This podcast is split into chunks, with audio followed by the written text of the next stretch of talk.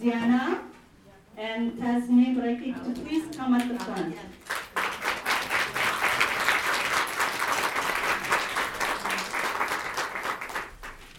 So this is the first panel that we have. After the panel speakers, we will have a question and answer period. And then we will go on a small, short 10-minute break, and then continue to the second panel. En français. Donc, euh, on va les écouter. Chaque, chacune, vous avez 15 minutes. 15 minutes. Oui, 15 bonnes minutes. Alors, après cela, on va nous accorder une petite période de questions. Et bon, après, ça va être un petit break pour enfin avoir le deuxième panel.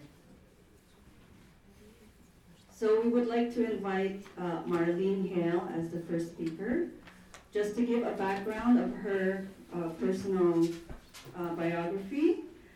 Marlene Hale was born in Smithers, BC. Her childhood nickname in Wet'suwet'en is Malu. Malu, yeah. Malu, one of 15 children, seven girls, and eight boys. Malu learned to cook at a young age.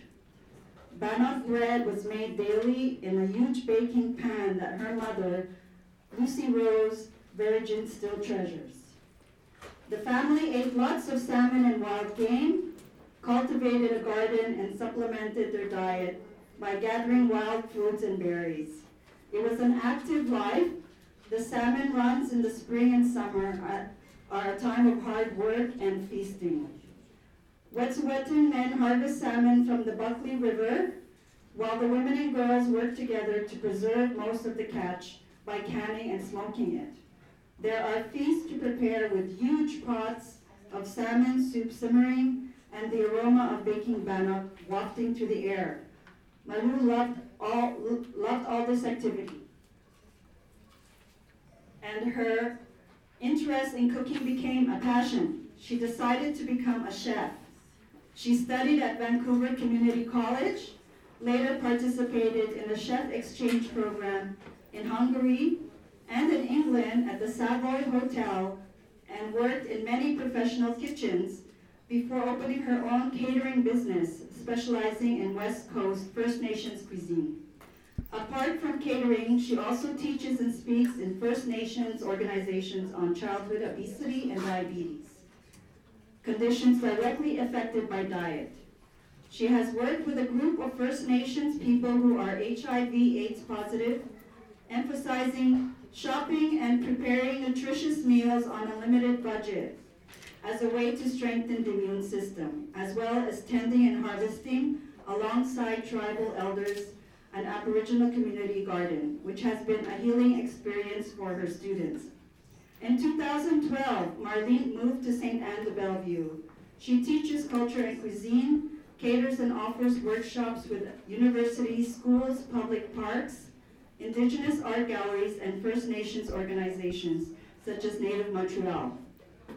Not always politically active, all that changed with the RCMP's violent raid on an anti-pipeline camp on the Wet'suwet'en territory early this year.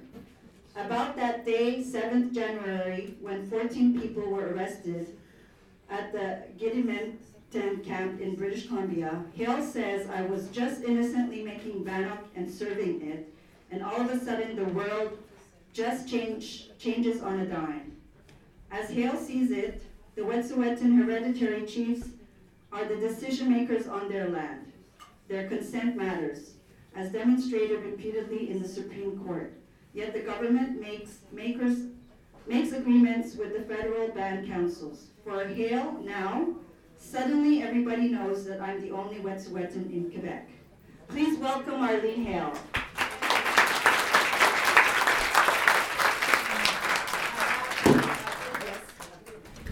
Okay, Alice. Come behind me, Anna.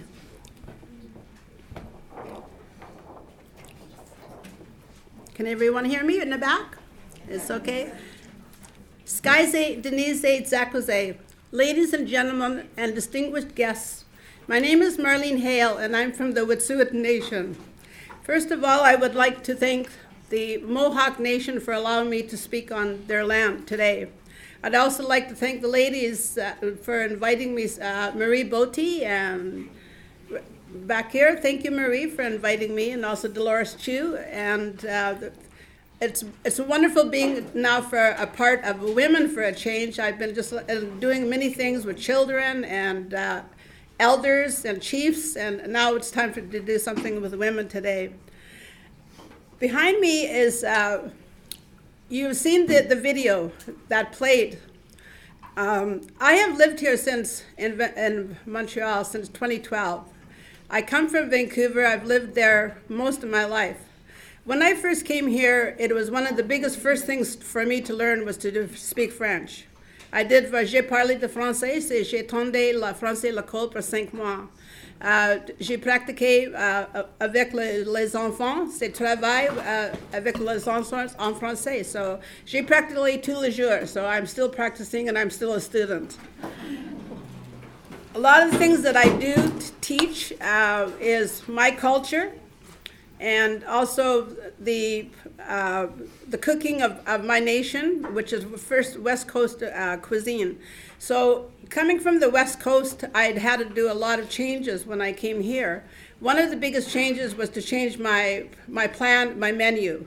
I'm used to we're the salmon people. We did a lot of wild uh, wild sockeye salmon. We did all the the wild games, the wild teas, everything that comes from our territories. That what I've, I've is a lot of things that I uh, teach.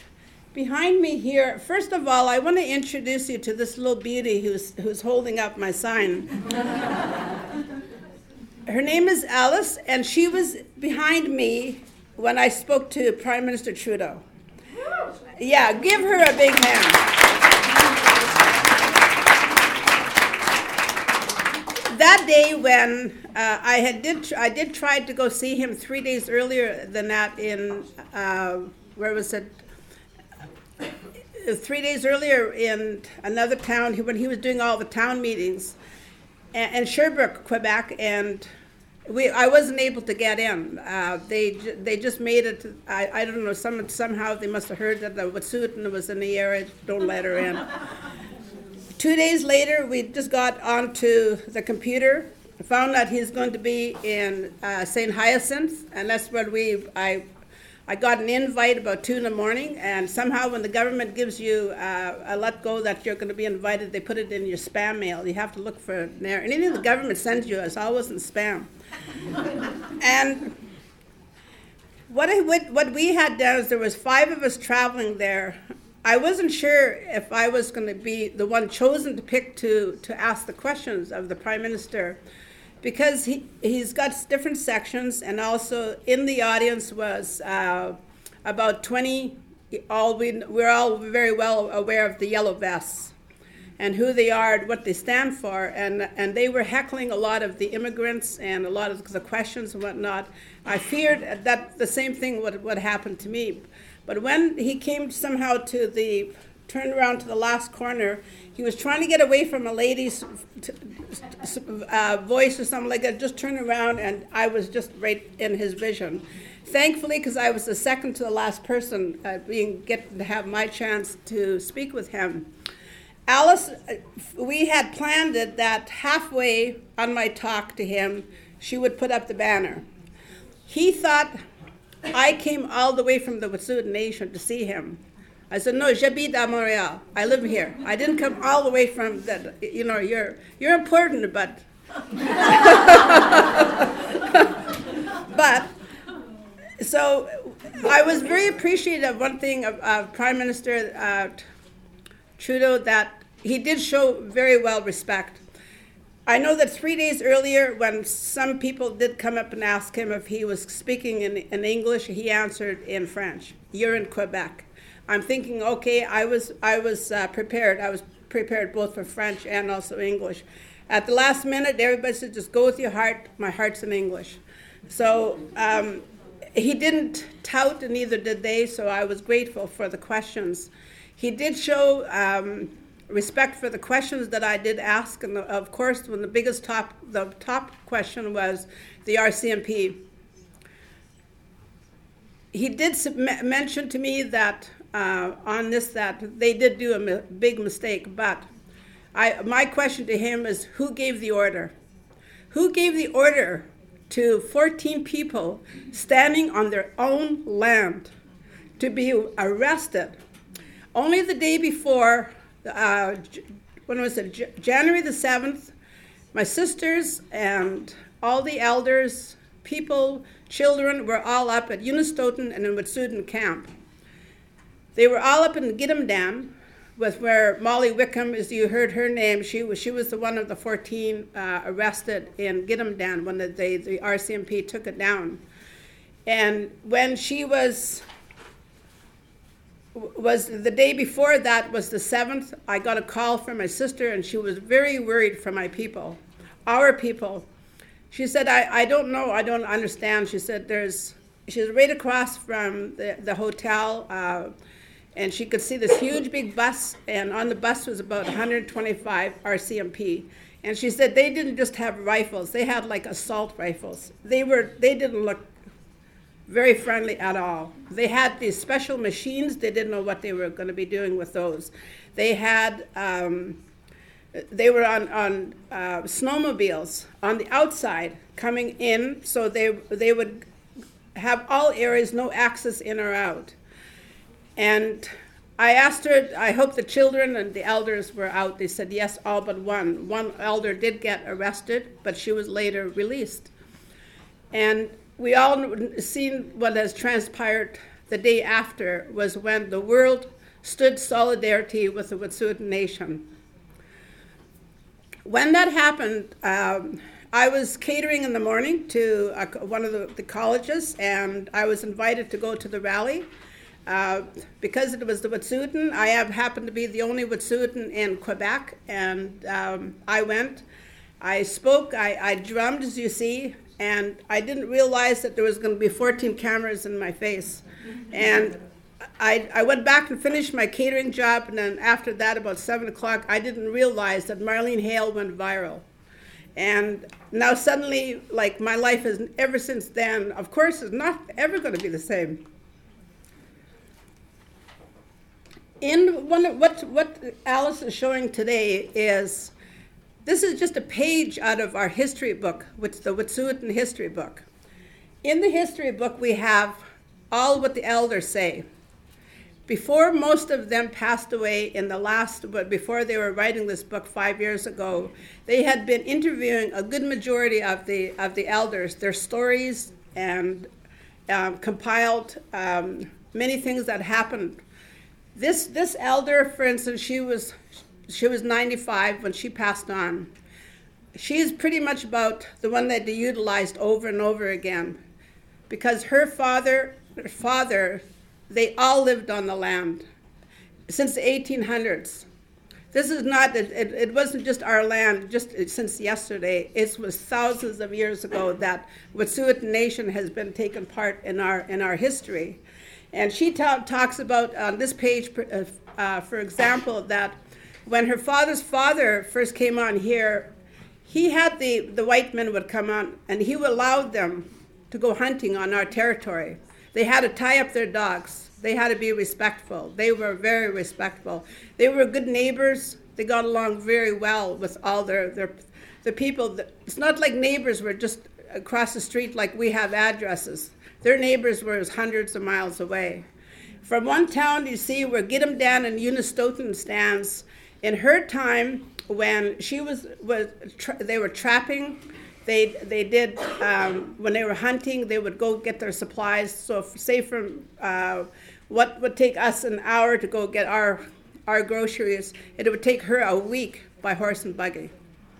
And when she was, was was there, uh, she was asking um, her dad if she could stop off one day at their famous uh, farmer's place because he, she just loved this one farmer. and she, she jumped, jumped up. She was six years old, and she jumped out of the, the, the, the buggy, and she ran up to the door, and when the door opened, was a black man. And she'd never seen a black man in her life. And she went running back and hid her, her under the blanket. And he said, "It's okay, it's okay." It's like explaining what this was, the situation was about. And suddenly she had a white person to relate to. Now she had a black person to relate to, and she she had really good communications with, you know, as a six-year-old already at that time, living way way out Wet'suwet'en Nation is 22,000 kilometers. It's a big nation. And when you look on the, on the map of northern BC and you look at it, it, it spans quite a ways. It's got 13 uh, housed hereditary chiefs with, with it. We have five clans. I'm one of the clans, and I'm from the Little Frog clan, and this is what sits on my hat today. And the frog, as I see, it's on my jacket, it's on on my logos, it's everything that I hold my nation very strongly. My culture is very important to me, and I have been teaching it for years. I teach it through the food that people eat. I teach it when I'm with little children. We talk through Bannock, like you'll have some samples today. And when you were with the little kids today, I would sing songs with them, teaching them our songs, our letters, our words. Skyze, they would repeat after me. Denise, they'd repeat after me. Tsakuze, and they'd repeat it. And she would do this with her children. When she was always talking about her land, her culture, the vegetation, the hunting, everything else, it's what we had today. In her time, she never didn't she never knew what disease was all about. She didn't really, they never heard the word cancer. That was new in our lifetime. Uh, they had many other diseases, yes, but typhoid fever and many other things, but cancer was not uh, a specialty in, in her days. When she's talking about the, the Euro, the Euro Canadian, uh, when they first came, and some of our language today, the Wet'suwet'en language, you'll see Lasuk, Lasal, it was introduced by the priests when they came. And this lady, her name was Lucy Rose Varrigan. Her name was Guhet. She's my mother.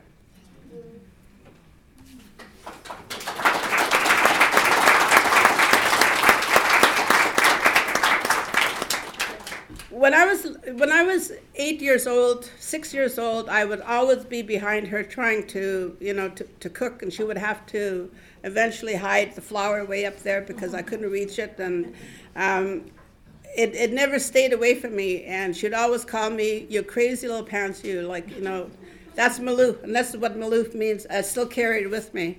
I'm I'm not a crazy chef, but it just happens to be my name.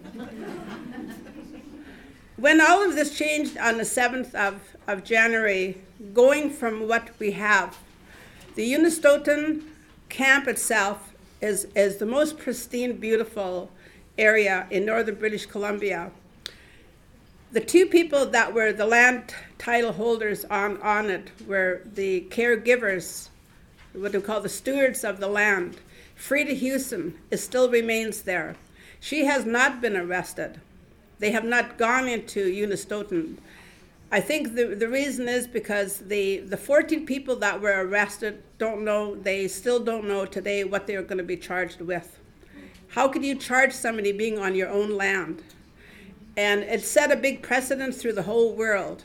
January the 7th, we were not sure if this word was ever going to get out. It is out now. It's uh, it, it it went viral to all the whole world. It's it's the the Guardian news newspaper, the Guardian uh, magazine, 48 7 million viewers. Avaaz is another one, a really huge one that put a big story that Trudeau is in big trouble with the First Nations people. When he first, when I first asked him, when APTN asked me what was my thing on Trudeau, I just said, you know, he sold us out. He sold us out. We were there behind the, the, the, Liberals, totally, the First Nations people, all across Canada, thinking that we have somebody behind us finally. He, he, he took a lot of our, our gar, garbs from the chiefs, sat down at the table, ate our food, spoke to our nations. When it came down to the oil and pipeline, we felt that we just got, we were sold out for, for next to nothing. Because I have now changed the tide of, of my table and my life. My culture has always been important to me. My people have always been important to me. She's one of the biggest reasons. My grandmother, my great aunts, my uncles, they all have got a lot of stories and things that they've done. My uncles, when they would go hunting on there, they knew every rock, they knew every tree, they knew the lakes, they knew the fish when we were going to get it. Four years, we're going to be no salmon because we have to let the stocks up. They would let us make sure that we appreciate everything that we got. They, they also, the, the hereditary chiefs always say to you, when you leave, you come back. Don't forget who you are. Don't forget where you came from. Respect your elders. Respect the culture that you have. Because for the rest of your life, you're, all of the, the traditions that are going to go will never die because you must talk about it. And you have to, be, to carry on the word, the knowledge that you have been given by them. I carry the knowledge. I pass it on to the younger ones, the older ones, the elders, the students. I was just at a conference in Ottawa um, two weeks ago, and it was the Power Shift Young and Rising. I love you kids. What a beautiful, well organized conference it was on the climate change of today. I really applaud them for. I asked most of them from you take your age, you're 30 years old. Where's 12? You add 12 to your age if you're 30. You're going to be 42 years old. That is if we don't snap out of it and do something about the climate change, we're going to go one degree warmer in this, in this world. Thank you. And so I've just been told I got three minutes. Um, and when when when the changes come in, what my message to everyone was after all of this, the pipelines and everything else, what is going to happen to the people who don't understand what the pipelines are really going to do? I was just sent a uh, a PowerPoint presentation by the hereditary, hereditary chief's office, and it was a very diverse uh, look at what it is going to be like in this world if we do allow those pipelines. The pristine valleys that we have, the rivers, the lakes, the, the, our fish, our berries, everything that they have strived and worked for is going to be gone. And they, we, sh- we saw it on a map just uh, two days ago, exactly where through the mountains and everything else where the pipelines are going to go. And I have just got the, the, to change the message to a lot we're doing to, to, to, demonstrate to each other to when we go home today to making sure that we do our part individually. And you do it from your own garbage. No more styrofoam. And you know do the plastics and take care of it and talk to your children and join groups like we have today so we get the knowledge and everything else out. The word is very important. Women today have got a role. It's a very special role we're mothers, we're daughters, we're sisters, we're aunts, and we're grandmothers. We have little ones for the next generation that we owe it to them. I really feel that the, the, the message is, is sort of running out. And I find that today with people that, uh, that I, I feel sorry for them because I said basically you're just living under a rock. You're not, you don't know what it's like to pick up a newspaper, look at a, new, uh, a newspaper print, or to find exactly what is going on in today's society. It's very scary. Climate change has got to ha- happen, and it's got to happen fast. Women are, we, we've got a huge role, and I, I respectfully love to see a lot of the faces of, of you today. The, the, the song that you just did demonstrates, you know, it's all comes from your heart, your soul and you carry that on from your grandmothers. And you're, you're putting it there for the future. And I could see it I just by looking at the little clip of a video how important we all are, women together, the diversity of it all. I thank you very much for listening.